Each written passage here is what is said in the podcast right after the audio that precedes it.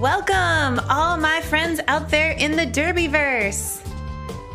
This is another episode of Power Through the Fourth Whistle podcast, Derby Thoughts Edition.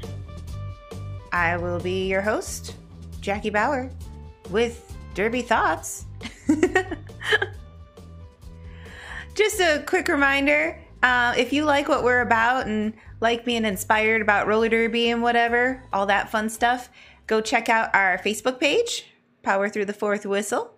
And of course, um, I would love it if you would rate and review this podcast on iTunes and Spotify and all the places where you are allowed to do ratings and reviews. And I gotta say, thank you to my dear listeners who have already started reading and reviewing this podcast. Oh, you guys, I was so excited to see our first readings have come in and they've been so nice. Like, really, thank you, you guys. It's like Christmas came early. And I got to read, we've got a review, and I'm going to read it because I'm really excited to have a review.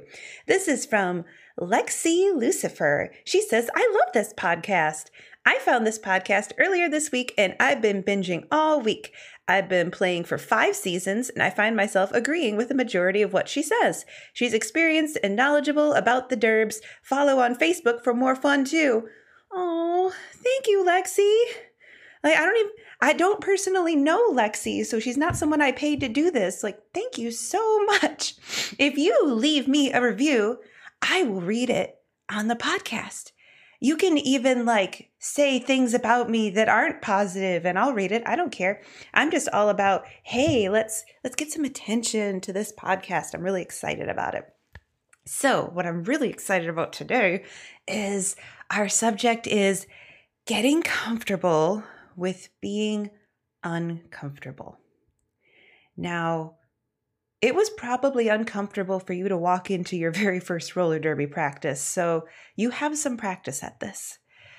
But what do I really mean by this? I mean, we do a lot of things in our own bubble all day long, right? I mean, just getting ready for this podcast, I had to get some things set up. Like, I have a nice hot beverage. I'm in comfy slippers. I even put a little space heater and aimed it at my toes you know, I, I want to be cozy. I want to be comfortable. Who doesn't want this? And now I'm going to slurp for the microphone. Mm. That is some good coffee. And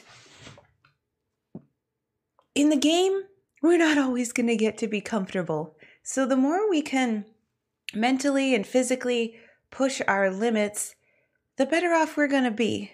For example, just just very simply, training for Derby, physically training for Derby, you're going to be doing things that make you uncomfortable, especially if you are doing off skates workouts and some on skates workouts too. There's a point where your legs are burning. They're burning. And if you stop and you're like, "Oh, I don't I don't want to do this anymore," you're not going to progress. So, what I always like there was a year I got to spend as a trainer for a team I was on, and what I always told people is you know, there's a difference between burning, like a deep muscle burn, which is good, and sharp, sudden pain. Sharp, sudden pain, you want to stop. But an, a nice, deep muscle burn, you want to try and push that a little bit longer, a little bit longer each time if you can. If you have never tried this workout, I want you to go to YouTube and look up uh, Bring Sally Up. Uh, the song is called Flower by Moby.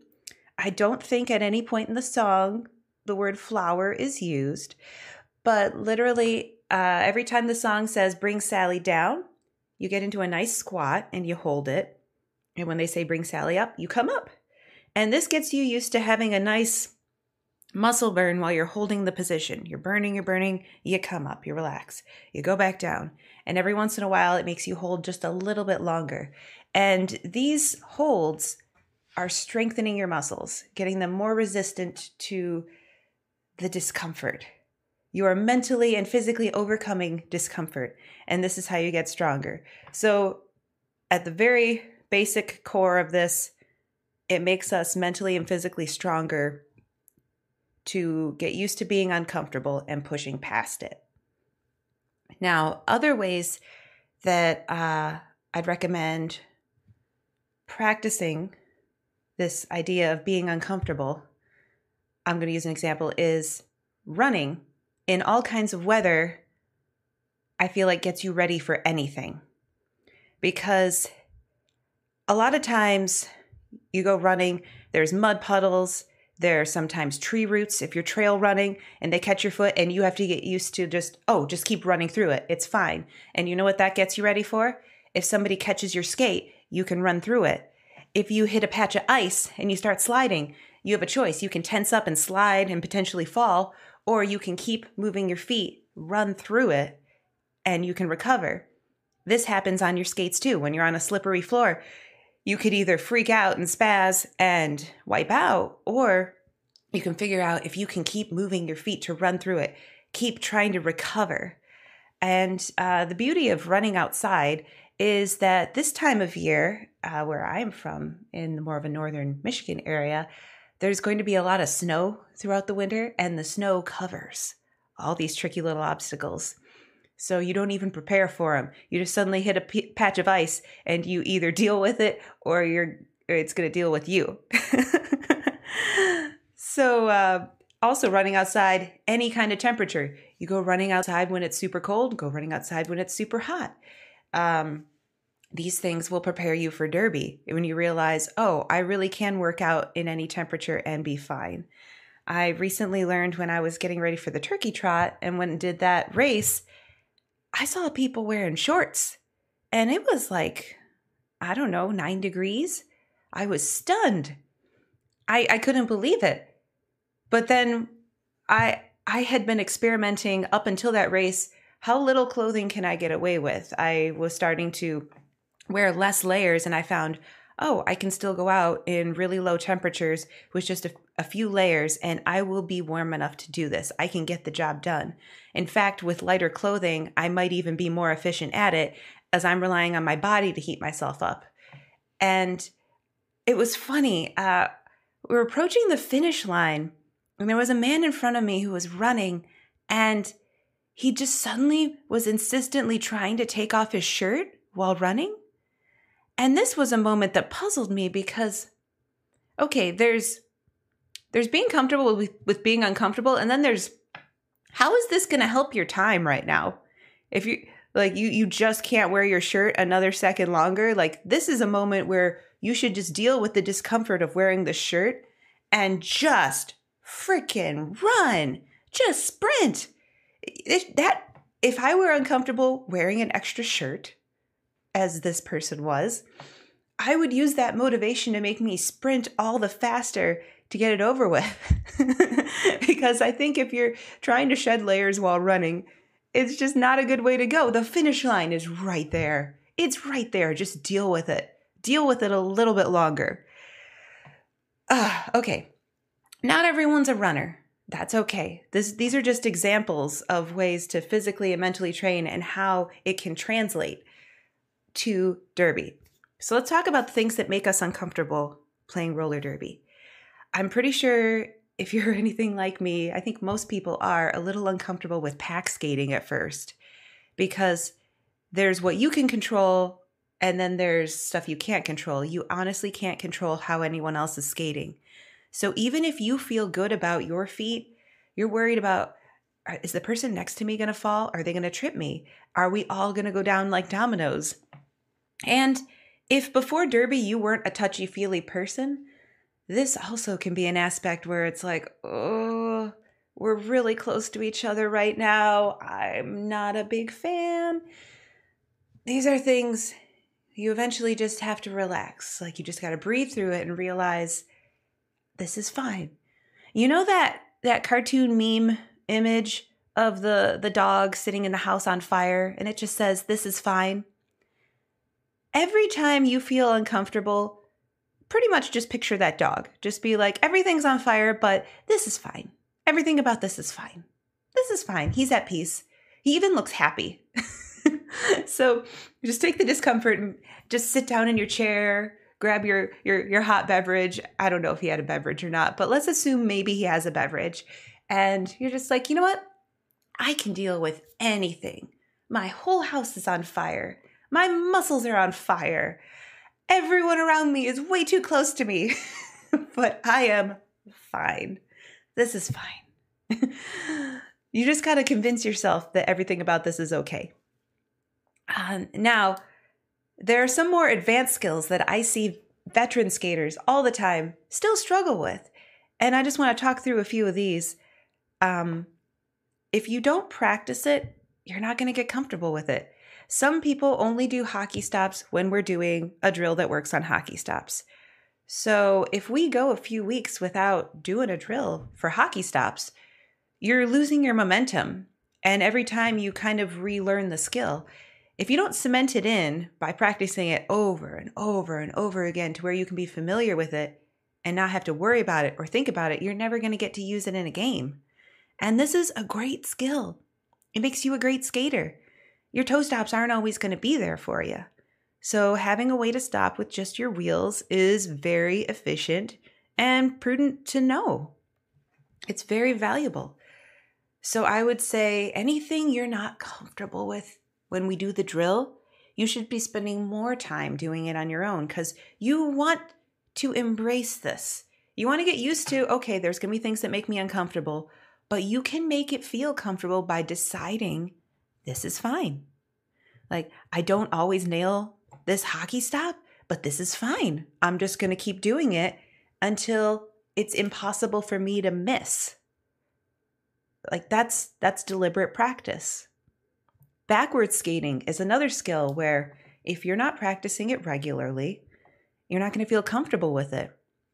If we if your team suddenly does a drill where you're trying to do like a, a backwards weave through a pace line, where you're going between all the bodies and you have to grab someone every time you do a weave because you're worried about falling, you're obviously not comfortable. you're looking to them for support and comfort. How can you get comfortable doing that? Just keep practicing. Practice it in weird situations. Practice it before practice. Practice it after practice. You know, those water breaks, you don't always have to drink water during them. You could be practicing a skill that you don't have down perfectly yet. Anytime. In fact, I feel like early in my career, I got a lot of extra time out of denying myself water breaks. I'm not saying that that's the best thing to do, especially during the summer, but I also learned how to go without water and be a bit of a camel sometimes if I had to. um, another example of can I can I have a dry throat and still perform? Yes, I can cuz I figured out how to do it. um one of my favorite skills skaters who've been skating a long time not everyone can transition both directions still with ease even though it's on the minimum skills test the reason this is is that they They've got a good side and a bad side, and they don't practice their bad side. I like to change the phrasing whenever I hear someone talking about good leg and a bad leg, good side and a bad side.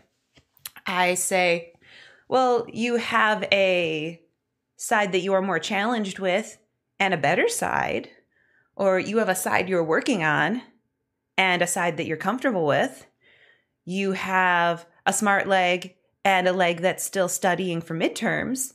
Uh, not a dumb leg, just a leg that needs to study more and needs to apply itself more. you have a strong leg and a leg that needs to lift a little more. so you got to change the way you're looking at it. It's not that scary. And people, I think, sometimes get worried that they're going to get hurt doing something they're not comfortable with. But let's think about this a little bit. Let's consider the magnificent Brawn Swanson. Do you think she got hurt at playoffs because she couldn't transition both ways? I doubt it. I bet she's phenomenal at transitioning both ways. I bet she can hockey stop both ways. I bet she can do all the fantastic skills on skates that you need to do to perform at that level. some stuff just happens. And I bet what happened to her was just a freak accident that probably couldn't have been prevented. Because look at her. She's strong, she's agile, she has so much skill. I think that, you know, 99% of the time, she can get her way out of any kind of thing that could have been an injury. But this was just one moment in time where something weird happened. And we don't even know what it was. So you can't not try things because you're afraid of being injured. This is a subject I'll probably save for another podcast because that's a big thing to unload. We'll do a whole thing on injury prevention and the idea of injuries and the mental side of it. Let's just put that all aside for now and go back to transitioning both directions. You need this. You need this. You don't even know the opportunities you're missing out on if you're not doing this. You might be missing the jammer. You might be missing something you need to see. You might be getting an out of play penalty because you couldn't transition the most efficient way to get back. Work on these things, please. Another thing that is very common in all of Derby is there are players who want to be a brace all the time for their wall, the person who is positioned in front, looking backwards, helping out the blockers, because the, really the truth of it is they're not comfortable being in a position where they can't see the jammer coming, where they have to put their back to the jammer. Sometimes this is also a situation where people put you in this role because they didn't trust you as a butt, which is the affectionate term we call people who put the butt on the jammer. um, you should really train for all positions so you can be well rounded and valuable do things that scare you. If you are always a brace, practice being a butt as much as possible during your off season. And if you're always a butt, try out the brace role.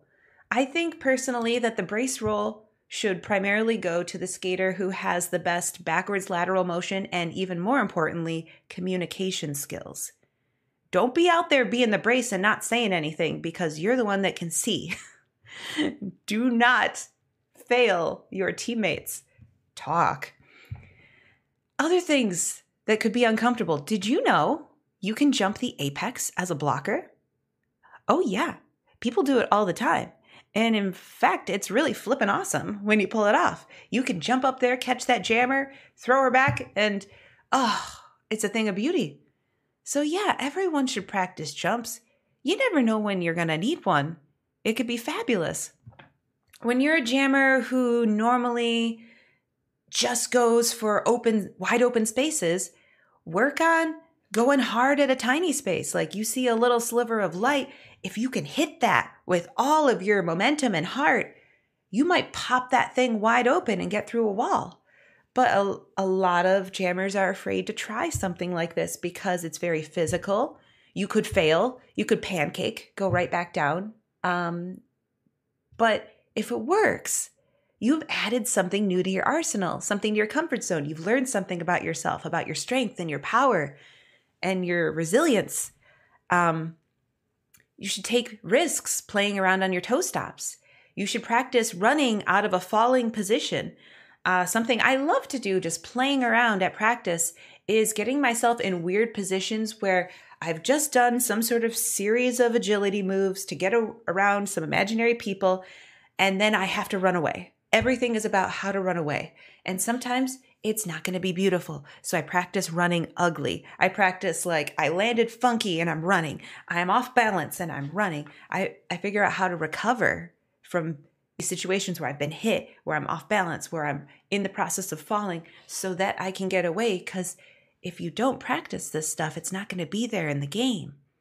And then you might get swallowed up by that really outstanding blocker who saw you and grabbed you again. You really want to get away. It's like the whole point of jamming. And another thing to think about that makes people really uncomfortable is the idea of jamming first in a game. Who does this role go to? Does it go to the best jammer on your team? Not necessarily at all. It goes to the jammer who is most mentally prepared to go first usually. Uh, there was a point in time where this role was given to me, and I wasn't sure I wanted it. At first, I was honored because I'm like, oh, this means I'm really good. But then I started getting in my head about it. I wasn't sure if I could go first. There's so much pressure. If the first jam doesn't go well, does it set a tone for the rest of the game? Well, think about it. Um, do you remember who won the first jam of any game you watch? Like, really, only the person who was jamming in that jam might remember, and they might even forget by the end of the game. It's not as big a deal. Like, literally, the bare minimum to jam first is you need to skate up to the line and you need to stand there. And when they say five seconds, you prepare yourself, and the whistle blows, and then you jam. That's it. You might get lead, you might not get lead. You might be stuck for two minutes, but you will have accomplished the task of jamming first. And if that makes you uncomfortable, I would challenge you to practice jamming first when you have scrimmages at practice. Maybe when you go to a mixed scrimmage game Anytime where you have power over rotation and you can choose to go first, give it a try. Just to get it out of the way. Get the uh, don't worry about looking silly. Like you have to be okay with looking silly. You have to be okay with the potential for failure. You have to be okay with falling. This is how you make being uncomfortable comfortable. It's just the idea of it. You don't want to look like a goof. Uh, another thing, I'm sure whatever team you are on has plays. Things you set up off the line, things you set up mid jam for maybe a power jam, certain situations. Why do certain plays not work for you when you try them? Is it because you have to do something that makes you uncomfortable?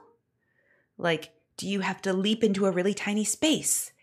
do you super have to trust your teammates like like let's look at let's look at a different sport for a moment let's look at football there are running backs who run to nowhere this is my least favorite play they give the ball to the running back and he's like i'm gonna run now and he runs straight into a bunch of people and pancakes and falls to the ground it's super embarrassing and you're like what was that play that was terrible well this was an example of someone saying we have this play, this hole is supposed to be there, and I have to trust it's going to be there. Even if it's not, I've got to trust because it's only going to be there for a second and I have to do it. So, lots of factors can affect the ability to execute this where the hole's not there, just like in Derby. You know, those other blockers maybe didn't get it ready for them. But the coach is probably going to call this play again at some point during the game, and the running back's going to have to try again. They're not going to just be like, no, we're not doing that play anymore. It didn't work one time. It was stupid. I'm never doing this again because I looked stupid when I pancaked and fell to the ground. No, they're going to be like, yeah, coach, I'm going to go again. I trust you. I trust my teammates. We're going to make it work this time. We're not going to get it every time, but when we do, it will be glorious. Maybe I get some sort of insane 50 yard run out of it. These are football terms. Don't worry about it if you don't know the sport. So it's not often that you'll see a team in any sport do something they haven't practiced before. If, you know, let's let's use football again. Is the quarterback going to go out there and be like, "Hey guys, what we're doing isn't working. I've decided what I'm going to do is I am going to go play a different position. I'm going to have the safety play quarterback and then um, I would like the guy who normally, um, you know, protects me from getting sacked. I would like him to be a running back now. And like, would everyone suddenly change their position? No, because they don't practice that. it would make them very uncomfortable because there'd be so much uncertainty about whether they could pull it off. So everything we do has to take practice to become comfortable. So we can just do it without overthinking. Uh, you know, blockers should try to jam sometimes, jammers should try to block. Don't just be like, I can't block, I'm a jammer. Oh, I can't, I can't do that blocking thing. No, because if you try it out, you might learn about some skill you didn't know you had, and it'll make you better understand the mindset of a blocker and what they're looking at when they're trying to block you. And then vice versa. If a blocker jams, you're understanding this is what jammers go through. This is really hard. I'm going to be sympathetic to my jammers and help them out.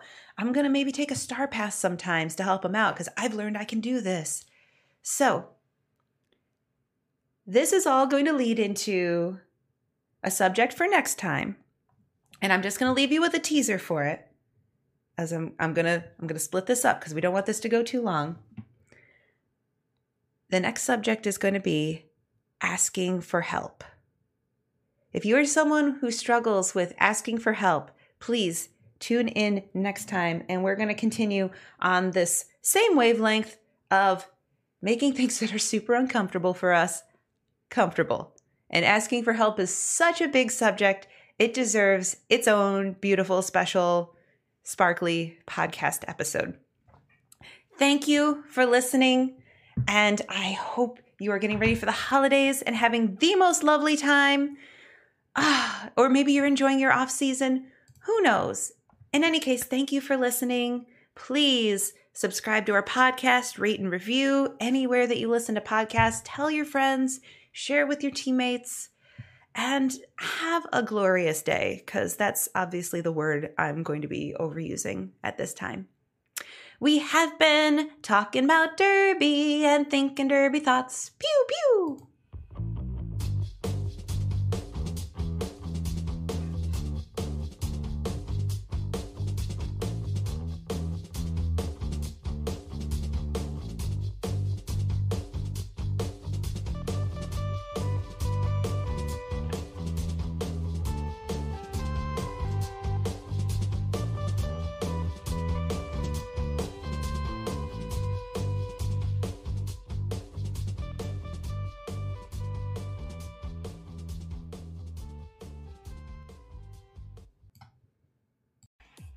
Hey there, friends! Want to know how you can support the Power Through the Fourth Whistle Roller Derby podcast and look super cool doing it? Our store has a bunch of roller derby designs that can be put on all kinds of super soft, high quality t shirts, tank tops, sweatshirts, hoodies, notebooks, mugs, stickers, blankets, and more at Threadless. Whether you love cartoon animals on roller skates, like our Apex Predator T Rex or Llama, to messages like roller derby strong and my mom plays roller derby, there's really something for everybody. Visit powerfourthwhistle.threadless.com. That's P O W E R, the number four, T H W H I S T L E dot threadless.com. Thank you for your support, and back to our show.